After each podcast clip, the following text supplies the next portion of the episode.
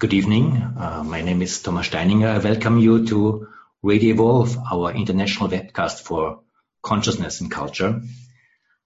I'm very happy to have as a guest here in the studio today Francois Dumas. Francois, you are here in this. Hello, everyone. Thank you for having me. Very happy to be here. I am really very happy to have you, Francois. And I want to introduce you for everyone who does not know yet who you are. Francois Dumas grew up in Paris, France. He has a degree in anthropology and he lived for many years with indigenous people in Peru, where he became introduced to different cosmology and initiated to, into shamanic art of healing. As Francois became himself an international respected shaman in the Shipibo tradition of Peru and also the Dakota tradition of the American plains, he became himself something like a bridge between the indigenous and the modern worlds. So, Francois, we invited you because we are really interested, um, as we said in our title, in something that we experienced that we called a renaissance of indigenous wisdom. And I would like the first question to you as someone who is deeply Westerner. I mean, you came from Paris and also you're deeply uh, involved in indigenous healing practice and you lived for many years in South America, in Brazil and in Peru, and you uh, work closely together with indigenous tribes, uh, indigenous nations uh, South and North America. Do you experience something like a renaissance of indigenous wisdom? And if yes, uh, what is this all about?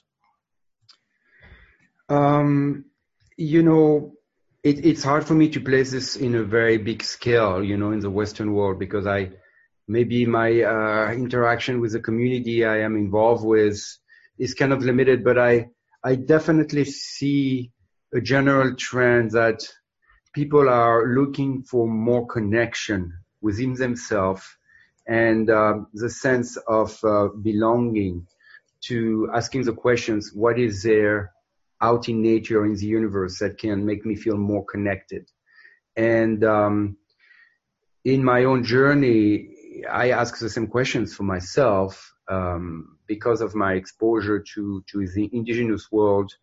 Uh, I was able to rediscover something that I, I, I, believe is very part of our human nature. Is you know we live in this planet Earth and and to understand the liveness around around us. So definitely there is a kind of a return and there is um, a wandering in our culture of something beyond ourselves. So you mentioned twice the word connection, that there's an urge for a connection to be connected again. Uh, uh, what are you talking about? Uh, what, what connections do you have here in mind when you say there's something like a urge in our culture to be connected again? Well, you know what what fascinates me is that uh, I think all around the world and in the West, in our Western culture, also before uh, there was this um, in our Western culture, there was this idea, and, and in other places in the world, there is still this idea that nature is alive and has um, a presence that you can interact with. You know, this idea, a bit rooted in the animistic uh, way of looking at nature. You know, nature as a living being, plants as a living being, trees as a living being. Uh, in, in Peru and in other places, you know, they mention the Pachamama, the Mother Earth. So this idea of a mother and, and, uh, that, um, there is a language behind this. So, um, when we talk about connection is to, first of all, for me, uh, as in the Western world, we, we live such in a materialistic way, you know, most of us, uh, we have disconnected totally from nature as a living entity. So this idea of connection is like to re-understanding that there is aliveness around us mm-hmm. and how we can rewire ourselves or uh, reopen this awareness of that liveness. That's mm-hmm. how we call about connection. Right. So if you would ask people, uh, is nature alive? Are plants alive? Are trees alive? I think we all would agree uh, nature is alive, plants are alive. But it seems that you mean something that is more significant than what we usually mean when we say, uh, yes, of course, nature is alive. It's not a dead stone, although I guess you also would not agree that a stone is dead. Uh, but uh, uh, when you say aliveness and connecting to this aliveness, you mentioned something also with it, there's a language behind. Uh, that seems interesting. So, yeah. Uh, where are we going here? Well, you know, indigenous people have this um, uh, this deep belief, you know, that um, you can have an interaction with the living natural world. You can have an interaction with the earth and the earth can answer to that interaction, or you can engage with the earth and the earth can respond. In the mountains of Peru, for example, in the Andes, they have those very particular rituals called despachos, which basically means a giveaway or an offering where they believe the mountains are spirits like people, you know, and they have um, um, an identity of some sorts, you know. And by engaging in a very humble and ritualistic way to uh, those mountain spirits, they receive back an answer from that.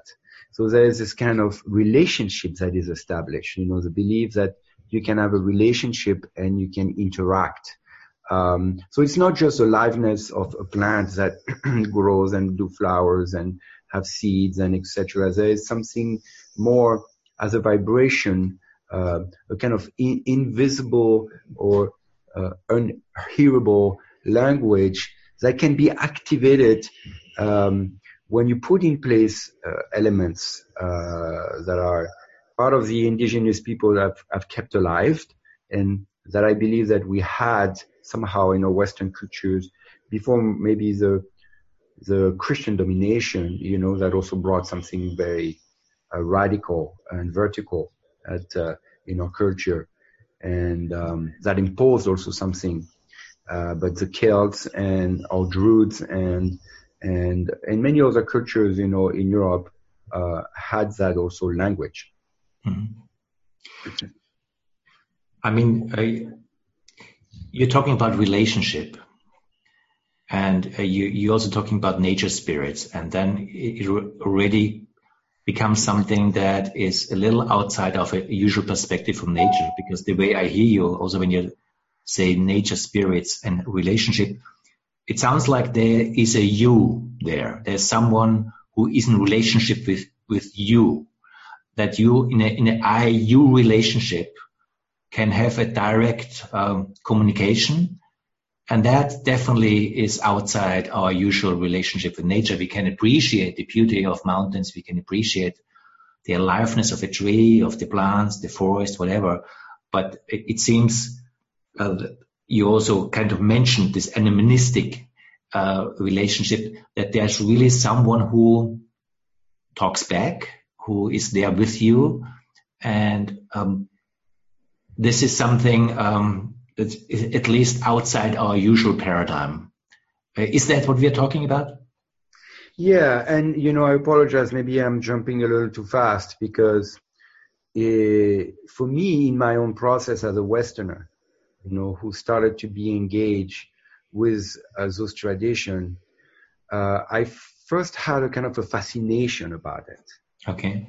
So it was more somehow part of my uh, belief system. Some, somehow I had a certain curiosity. Mm-hmm. And even in the Celt folklore or, you know, all the imaginary beings that are part of our Western folklore, like we call the little people or the elf or, you know, mm-hmm. that uh, we believe are part of the children imagination somehow.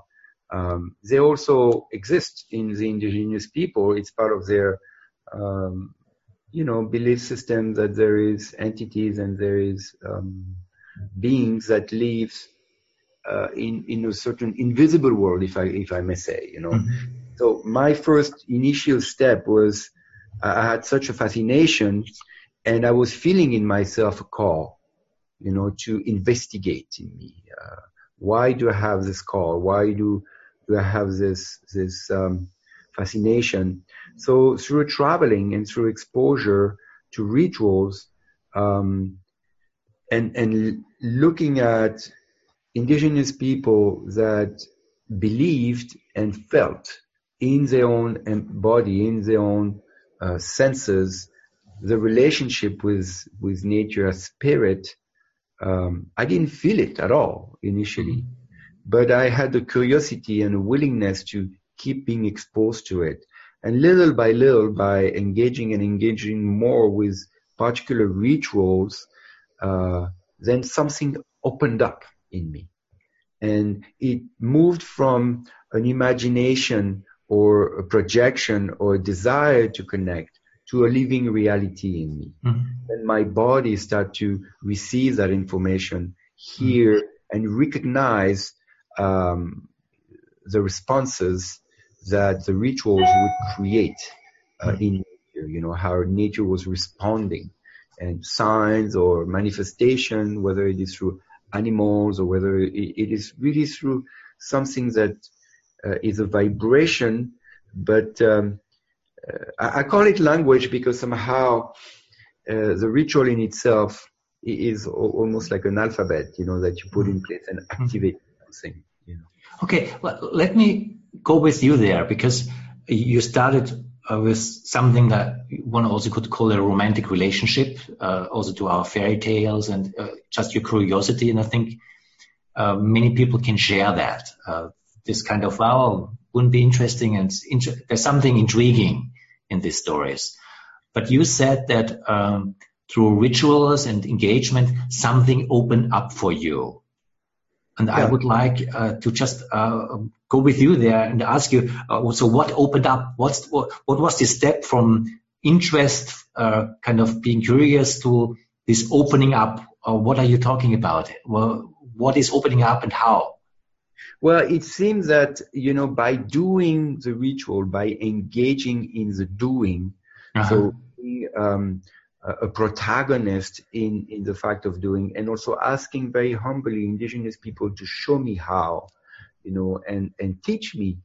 Um, then I received or I started to receive some kind of information, whether it was in a dream time, but very clear, vivid dreams that were directly related to the ritual or a clear sense that nature w- was responding um, directly to uh, the ritual in itself, you know. And um, I didn't make this up. It was a real transmission there. There's this idea of transmission that call and answer that start to to happen. Okay. Um, so for quite some of our uh, critical listeners here, audience, uh, it's maybe worthwhile to ask the question, why, why, are you sure you didn't make this up? Well, I didn't make this up because I'm not the only one who felt that way.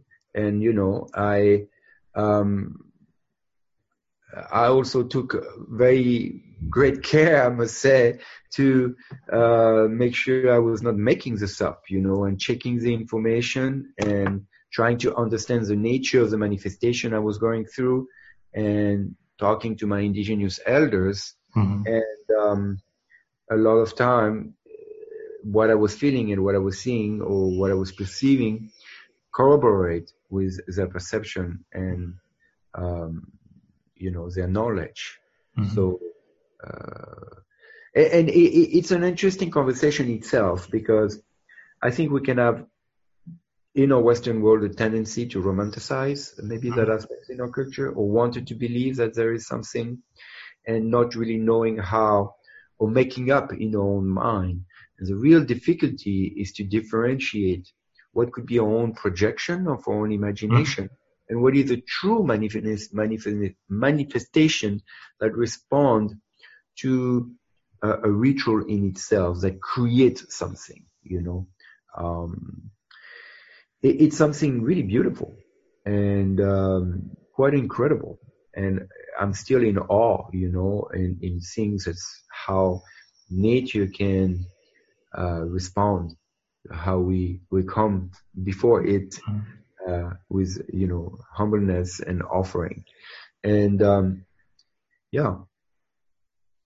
I really would like to just uh, yeah further go with you there because I I hear that uh, rituals, the relationship to the elders of indigenous uh, people uh, played a role, and you had an ex- convincing experience of, of, something opening up that is something like, uh, I think you mentioned uh, a, a, secret language, uh, or I mean, invisible. So if people who don't have more than kind of a curiosity or kind of an interest would try to understand uh, this opening up process? How would you describe what this opening is about and what, what shows itself in this opening to someone who, as we are talking, we, we, we really try to not just uh, tell fairy tales in that sense, but really yeah. also uh, we, we are both uh, uh kind of uh, uh, two, two, men from the 21st century. We, we, know European Enlightenment. We know critical thinking. We, we, uh, we have a relationship to rationality. We have a relationship to science. So all, all this taken into consideration, still you say in being engaged in this ritual, something is opening up that seems to have a powerful reality that is meaningful and uh, importance, um, importance personally and where I would like to go, maybe also important uh, for our culture as such. For sure, for sure. And um, one of the phrases that is very much used, you know, uh, particularly in the Lakota nation, in the Lakota language, is Mitakuye Oyasin, which says uh, to all my relations. Mm-hmm. Meaning we are all related as human beings, you know, from different the corners of of, of uh, uh, the planet Earth and all the different colors of India, of human beings, but also to all living realities and that are part of this uh, Earth, but also to the whole universe somehow. So one of the um, analogy I use that I heard, you know, is if we look at the theory of the Big Bang, for example, where you know from nothingness everything happened and there's this explosion. The statue expands the whole universe and the galaxy were created and our galaxy was created. Our solar system, the sun and the planets and the dust start to create this earth and in this earth, you know, the fire and the rocks and the water and consciousness and evolution, mm-hmm. plants and animal and to culture, human beings, language where we are today. If you look at that cycle, in a way, we are at the tipping point of that evolution, you know, mm-hmm. and uh, in this planet, but we can see that we all connected to all the things that are around us. And in this planet also, we all come in a way from the same source. Mm-hmm. So there is some kind of, um, maybe not a rational, uh, connection that you can, you know, engage with directly like this, but a different kind of rationality that is that demands to open up to a different part of our own brain and, and open something up to realize that uh, all the things that are around us have also a vibration of liveness that comes from the same source. Mm-hmm. So this is where I would start to explain a little bit this idea of interconnections, you know, and also to respect and understand that indigenous cult- culture um, some of them have kept alive today this language. And um, the belief system is very much rooted you know in, in this uh, in this language where they connected with mother earth as a mother or as an entity that has aliveness with the animal spirit that can also bring information. The great ego for the lakota somehow is a created is a connection to the creator or the great spirit the rocks that they use in their Temazcal or sweat lodge, they call them the grandfathers because they were here before human beings and somehow mm-hmm. put them in the fire. They bring the, they bring them alive again, you know, they bring the redness and the heat so they can express themselves, you know. Just the concept of the fire, for example. If you think of the fire in itself, the fire is the center of our earth, you know, and as mm-hmm express itself and then it has become part of human beings, first of all, we learn how to um, engage with the fire and be able to manage the fire, domesticate the fire. And then the fire became the fundamental element where people would sit in circle and tell stories and it carries that energy. Today when you lit a fire outside, you can imagine that that fire carries all the memories of all the human beings that have sat from centuries and centuries, you know, and carry that liveness and memory. It has also its own vibration and its own language.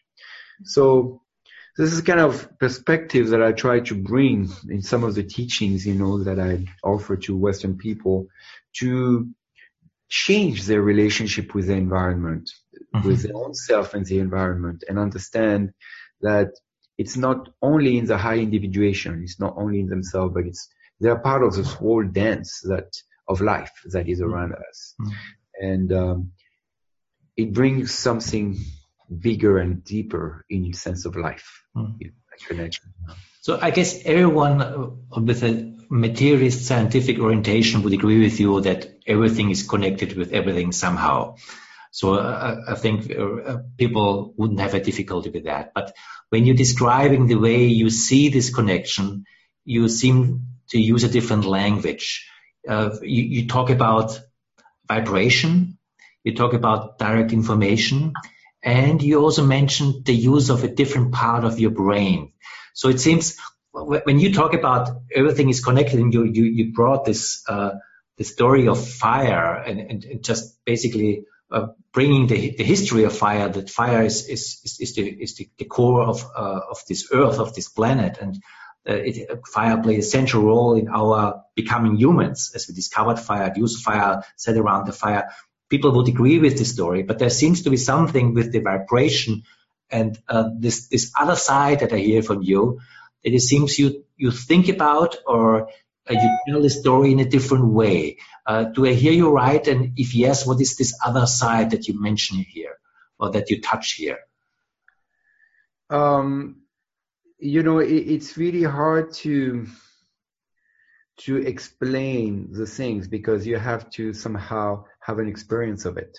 Okay. And um, um, yeah, it, it, um, the best way to really experience it is just to engage with it. There's a doing about it, you know, mm-hmm. and um, um, I can talk to you forever about about it, but once you're going to feel it, you're going to have an experience in yourself, uh, a, a point of reference that will um, grow in itself. Um, and that's what happened for me. So, um, what I believed initially is that indigenous culture have kept that culture alive. And by myself extending myself towards them, they kind of helped me open up mm-hmm. and starting to have a living reality in myself, starting to have an experience of it. And mm-hmm. then, uh, then it, it moved from that place of belief or just, you know, a mind belief to something that was embodied belief. Mm-hmm. Um, and and uh, that's that's that's what comes to my mind right now.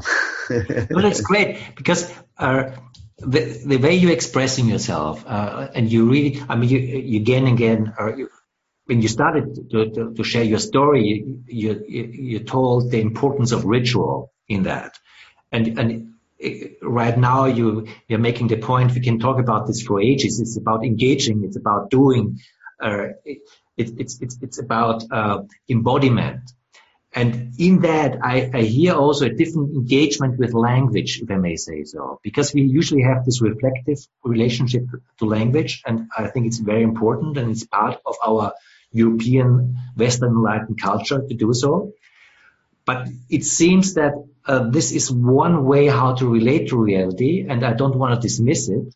But you say that maybe there's something lost that is a, a different a different way of relating that doesn't come directly just from this abstract uh, discourse relationship, but you, I think you called it embodied thinking, didn't, didn't you say something like that? But definitely it was about embodiment, and it seems that the difference of engagement uh, has something to do with that.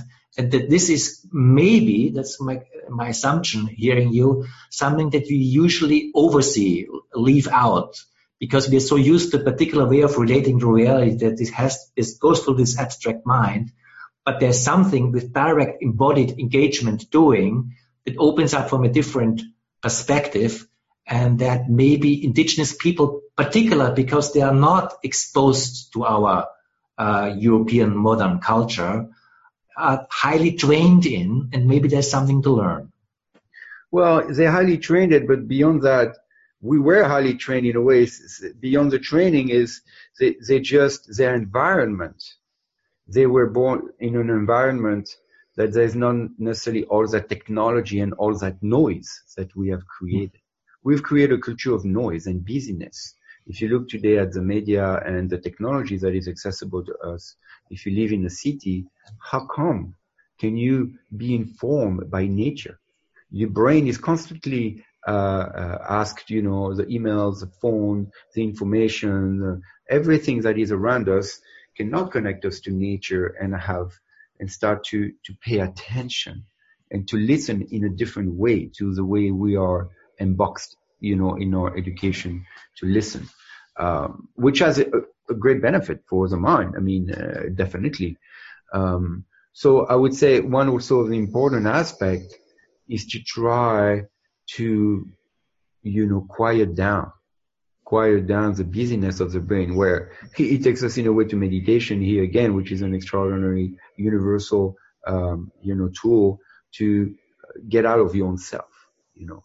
And if you do meditation, uh, in nature, in a very quiet place where there's no technology, and you start also to ingest some herbs and some roots, you know, that have been gathered, uh, acknowledging the force and the spirits of nature by offering somehow tobacco or food, you know, uh, uh, and and then the nature is going to respond, you know, and then you're going to also open up, you know, you're mm-hmm. going to you're going to clear that busyness, mm-hmm. and, and and then you're going to open up to a different way of listening and paying attention, you know. But you have to somehow also create a, a, an ideal environment for you to be able to to listen and, and to respond to, to, that language or to that vibration again to that resonance i would say you know so um, our culture has developed so many great things but mm-hmm. definitely has treated also more nature as an object that we can dominate and use for our own benefit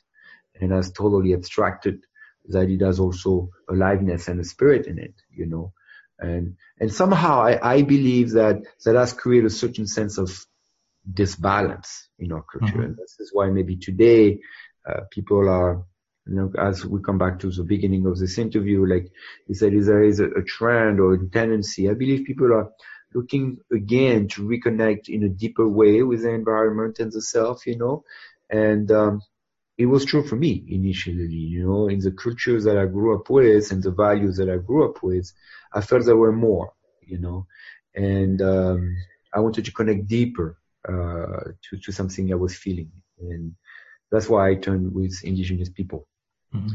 myself. I was very intrigued when you made this differentiation between noise and uh, I don't know how you call the other. Let's call the other the language. and uh, uh, how you described our culture and uh, our, our, digital culture, but it's not just a digital culture. It, it was much uh, before the digital age. Uh, this this this noise and the way I hear you that there's it needs to listen to something beyond the noise. And I would like to to go into what, what is this noise about, and what is this language about? What what's the, what's the difference between when we, when we use our senses, whatever senses, and we perceive? What is the noise part, and what is the part that is not noise, that is relevant, that that is that is real, that is deeper as you're describing. Uh, what's this differentiation that you're making here?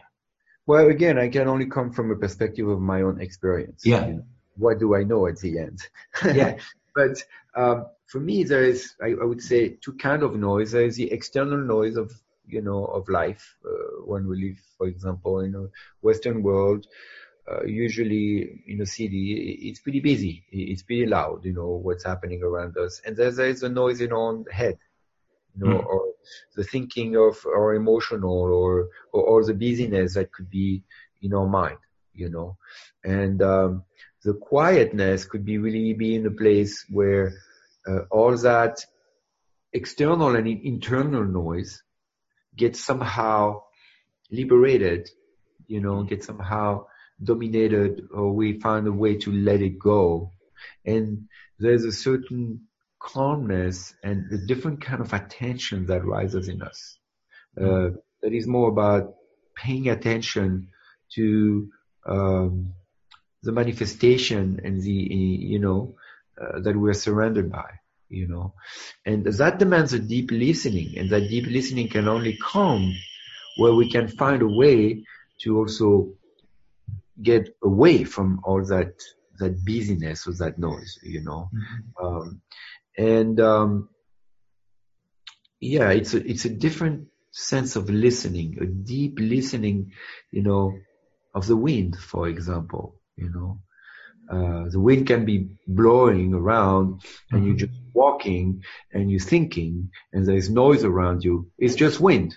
Mm-hmm. But if you sit somewhere in nature and you really let go of yourself, you know, and you really pay attention to the wind, then the wind can grow in its quality of blowing and what it brings, you know, and your attention about it. So by doing this exercise over and over as an example, um, I, I, trust that you would develop a sensitivity and become aware of the quality of the wind and what it brings, you know, and um, maybe you will hear the wind talk to you mm-hmm. as a messenger too. You know?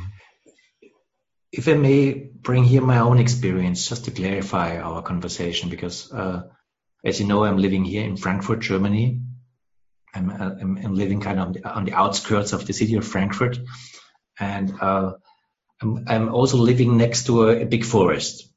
And I, I quite often, uh, mostly with my bike, uh, go into this forest, and I'm aware very much about these two different spaces: the city space uh, and, and, and, and, and the forest and uh, because Frankfurt also has this uh, uh, skyline and, and, and this kind of also being one of the financial centers of Europe. It has a certain quality.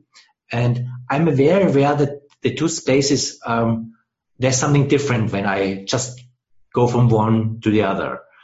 And when I go to this forest place and I'm not just full with whatever thoughts, there's something talking to me. Uh, um, it may be the wind, it may, may be the absence of wind, it may be uh, the trees there, but there's something that um, is feels real, feels intriguing, uh, feels uh, meaningful.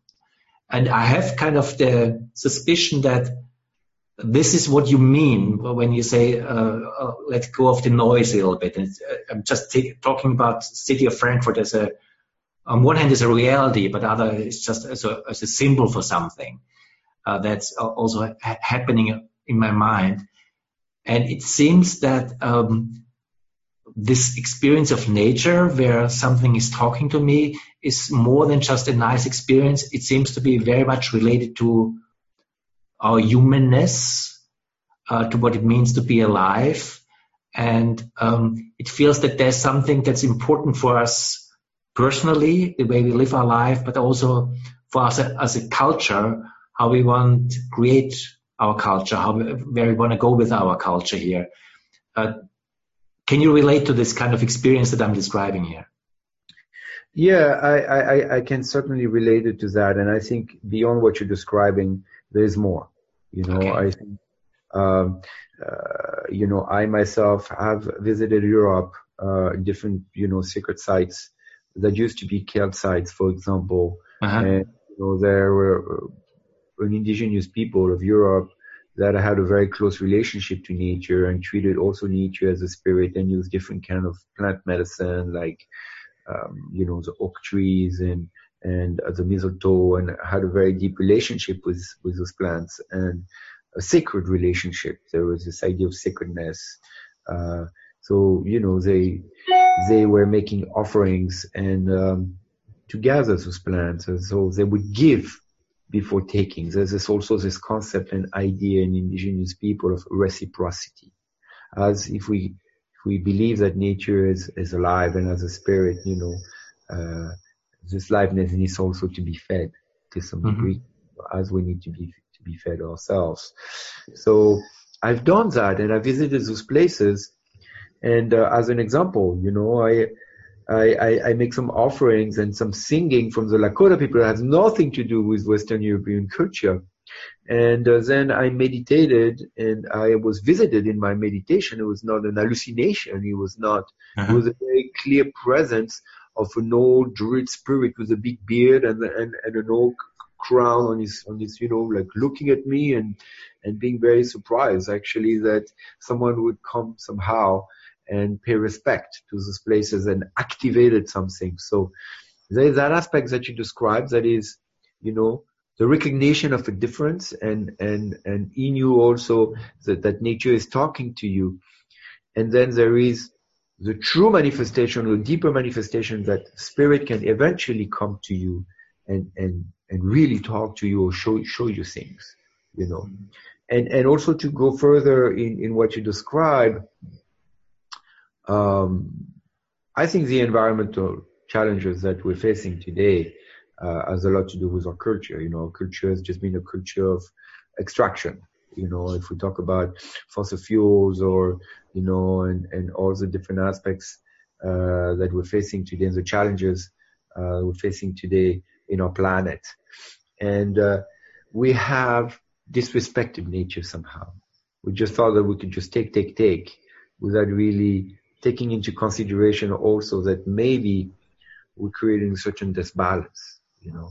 Mm-hmm. And uh, I, I've heard so many times elders from indigenous pe- people saying, Mother Earth is crying. Mother Earth is, you know, needs to be respected in a different way. I mean, it's a strong word, crying, but uh, it's a beautiful way of describing it. Maybe a little poetic, some would would think. And um, that, you know, we haven't taken care of nourishing, we haven't taken care of protecting, we haven't taken care of acknowledging it as a living entity. And maybe just take what we needed, not mm-hmm. just take to, to even waste it, you know. And there's a bit that culture of waste, uh, I think in the West, you know, if, if you think about it. Um, so there's a lack of balance that uh, mm. is also maybe felt individually somehow, and that's why maybe people more and more are turning to uh, re-understanding their connection to nature. You know, and I think it's part of um, the challenges, and and uh, maybe because those challenges are emerging in our culture, we are going to be able to re-understand the deep connection that we have with our environment, not only uh, from a study perspective, you know, from a scientific perspective, but more from a, a spiritual also an energetical perspective, mm-hmm. which would grow uh, something very meaningful for human beings. Mm-hmm. Um, when you were saying that there's more for, uh, to the example that I was bringing about uh, this forest, and you, you, you were describing um, your experience with this Celtic Druid uh, what really stuck with me is that you were expressing a certain relationship with this other, however you want to call it, that had to do with respect and relationship. And that this is something that we usually, um, we don't, uh, we don't even go there to see this because I can love nature, I can appreciate nature, I can, uh, whatever, but this certain re- respecting, or you, you, you even said more than just respecting, you, you said a giving relationship, giving and respecting. There's an inner relationship to that that feels very alien to our European way of thinking things. Uh, to, to go there, uh, uh, and appreciate, yes, but to give to it and, and, and respect in this I you way, that's the way I hear you, highlights that the relationship that you're talking about comes from a different place. It comes from a different kind of, uh, using your words, a different part of our brain to be able to relate to this. And uh, how, however our audience may uh, kind of uh, uh, interpret your experience with this with this Celtic druid, it is definitely that at that time when when our ancestors were, were uh, Celts, uh, Germanic tribes, they had this kind of relationship that you that you're talking about, and it seems that through our history, and it's not just our modern times, it's also our Christian times. It's uh, there's something where our relationship to this part of reality, this part of nature changed. And it seems that you are highlighting it is this part that is important also for the uh, yeah for the uh, deeper environmental crisis that we are in, for the climate crisis. That that this very intimate relationship to it plays a crucial role, and maybe this is something that we have to pay attention. Uh, when we talk about things like climate change, of, of, course we have to talk about systems, reality, and all of that, but you're talking about something very intimate here. Yeah, you know, it, it's interesting you're mentioning this, this, evolution in our culture in a way, and I think uh, we had previous conversation uh, that somehow our identity as tribal before were rooted in the group in itself and maybe the individual individual identity was not so much existent uh, in the indigenous groups in, in, in Europe before. And, and the whole evolution in our culture allowed that high individuation, you know, and, and the, our ego and the sense of liberation there that was very important. Uh, and that happened. And today we live in a kind of high individuated culture, uh, you know, and, uh, uh, we can come back to that sense of collective. We can come back to that sense of connection with everything, but more from a, a, a high, evolved, uh, individuated self from a, a, free will of, you know, of wanting to appreciate, honor, respect, and understand that connection. And not from a place where my whole identity actually was a group. If I would leave the group, I would not be me, you know, because I was so, it was so rooted in, the community in itself. So this is maybe what happened, why it happened. I, I don't even know. Um, but we had to go through this and now there's a kind of a return, but it, we're coming back into it from a different place, mm. more evolved place in a way. Um, you made, you made a very interesting connection here. Uh, uh, you, you kind of connected, uh, collective reality with connection. And of course, uh, our highly individuated culture, the capacity to say I and, and, take individual responsibility is something that is a high achievement of culture. Uh, right. And I think you agree agree with that. Okay. But what what what you seem to highlight here is that our sense of individuation is also a sense of separateness. Uh, experiencing us, uh, not us, me, as something that is separate from everything else.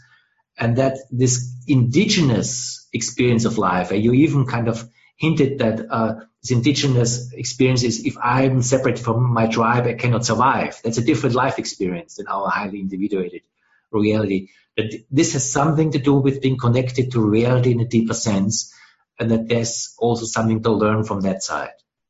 You know, it's interesting because you're bringing two important points here. Uh, maybe this is why in our culture today people are, want to return to this sense of connection to nature because that high individuated self feels separated uh-huh. and it belong again.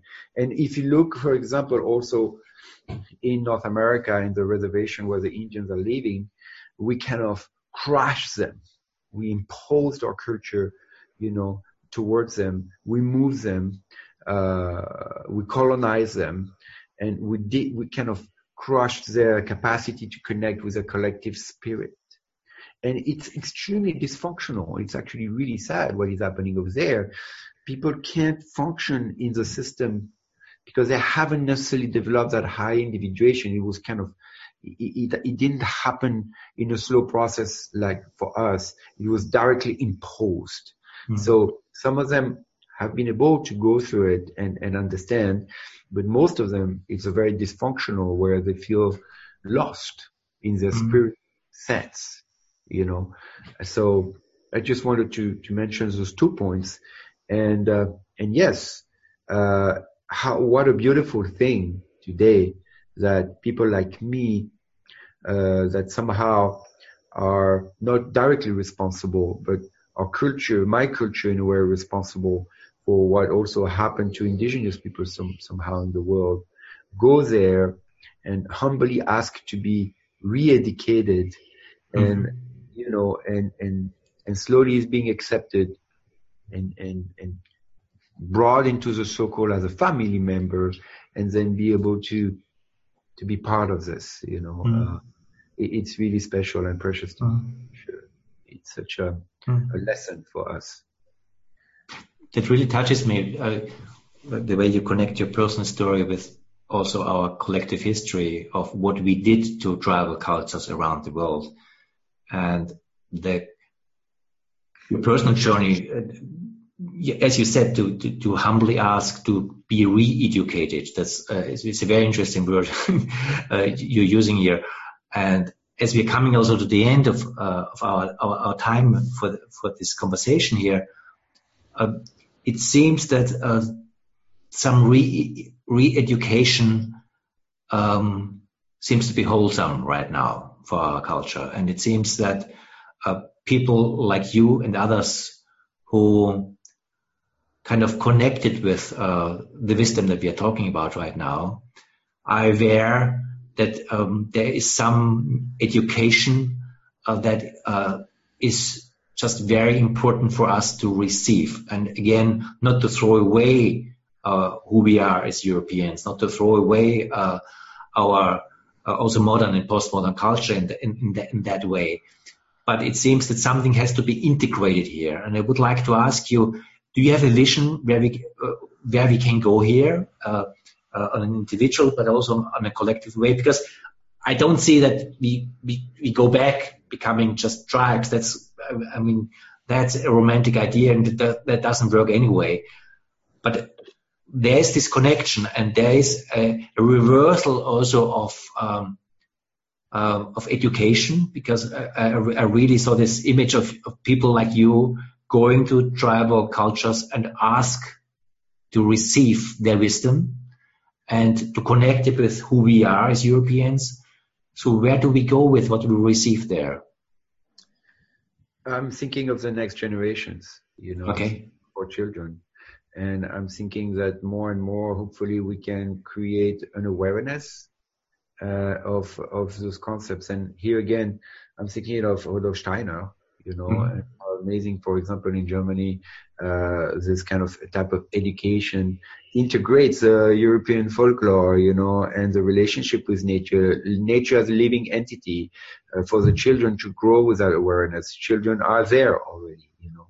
So if we can put in place practices uh, for the education of the next generation, uh, and, and try to blend also some of the teaching that indigenous people kept alive, hopefully we're going to be able to bring people together in a new sense of togetherness and a new sense of a collective awareness of a living reality around us, uh, which I think for all the challenges of the future in terms of environment and and also uh, cultural challenges, uh, it would be quite amazing uh, because we are all brothers and sisters somehow, not in a romantic sense, you know, and with all our differences, but we're all part of, of this planet and all part of this beautiful life experience. Mm. And uh, as much as we can experience this in in our own body and and you know intuitive self and develop that, it's gonna create a better world. I hope. Unfortunately, we are at the end of our time. Uh, if people want to hear more about uh, your way and uh, uh, the way you work with this, what you're describing right I know there's a biography, autobiography of you out in French language. I think it's coming out in English language. Where, where can people go if they want to connect with the work that you're doing? You know, I've been keeping very for myself and the book in English is coming really fast and I hope to have more uh, online information, you know, at uh, metsamedicine.com. Uh, we're working on it so people can uh, have access to uh, the different teachings and the different indigenous groups that I've been involved with. So and, just to interrupt you, the website is metsamedicine.com. Yeah, it will come very soon. It will come very soon. Okay. Yeah, but thank you for asking. And um, yeah. Francois, uh, of course it was too short, but it was great to talk to you. Thank you so much for sharing your story uh, and sharing your insights. And I am just deeply convinced this is a conversation that is important for what we're doing here. I'm very honored to have been invited and share a little bit about it. And thank you again. And I hope everyone enjoys it. Thank you. Thank you everyone for listening and good evening from Frankfurt.